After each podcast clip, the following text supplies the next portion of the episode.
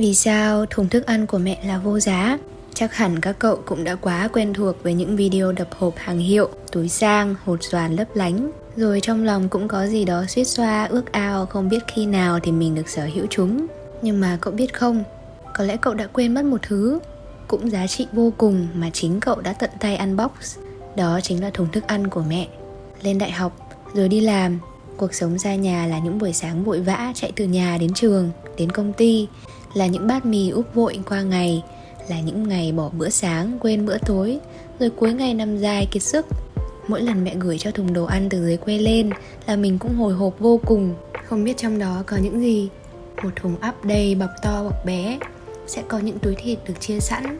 Thậm chí mẹ còn băm trước cho mình hoặc thái miếng sẵn vì mẹ biết chắc rằng đứa bé lười biếng này sẽ dễ dàng bỏ bữa vì ngại đợi thịt dã đông sẽ có một hộp bìa cắt tông trong đó là từng quả trứng gà được gói giấy cẩn thận được quấn băng keo kỹ càng. Sẽ là lỉnh kỉnh hộp lạc, hộp ruốc, hộp tôm rang rồi các loại rau củ. Thậm chí là có túi bánh đã bóc dở mẹ cũng để dành gửi cho vì đó là loại bánh mà mình thích nhất nhưng mấy đứa cháu ở quê đã lỡ ăn trước. Ngày nhận đồ mẹ gửi cuộc gọi của mẹ sẽ dài hơn một chút. Mẹ sẽ chỉ cho cách nấu món này cách bảo quản đồ kia. Mẹ hỏi có bị vỡ quả trứng nào không? Có chất hết được đồ vào tủ lạnh hay không?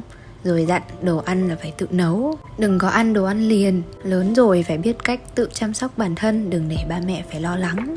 Mẹ ơi, mẹ biết không? Những túi to, túi nhỏ của mẹ đều là túi hàng hiệu. Thùng thức ăn của mẹ là vô giá, vì trong đó ấp đầy tình yêu thương mến. Lúc được khui thùng đồ mẹ gửi từ quê lên là khoảnh khắc tuyệt vời nhất. Nhiều lần mẹ hỏi, có thích ăn cái này không? Nhà hết cái kia chưa? Mẹ gửi lên cho mà bản thân mình sĩ diện hão từ chối thẳng thừng, rồi tỏ ra khó chịu vì mẹ cứ hỏi hoài. Nhưng đến những ngày làm khuya mới về đến nhà, mở tủ lạnh ra thấy hộp ruốc tôm thơm lừng mẹ làm sẵn, thì lúc đó vừa ăn cơm vừa òa khóc. Càng trưởng thành, càng nhiều thứ phải lo toan, cứng cỏi ngược xuôi khắp thế gian nhưng con dù lớn vẫn là con của mẹ.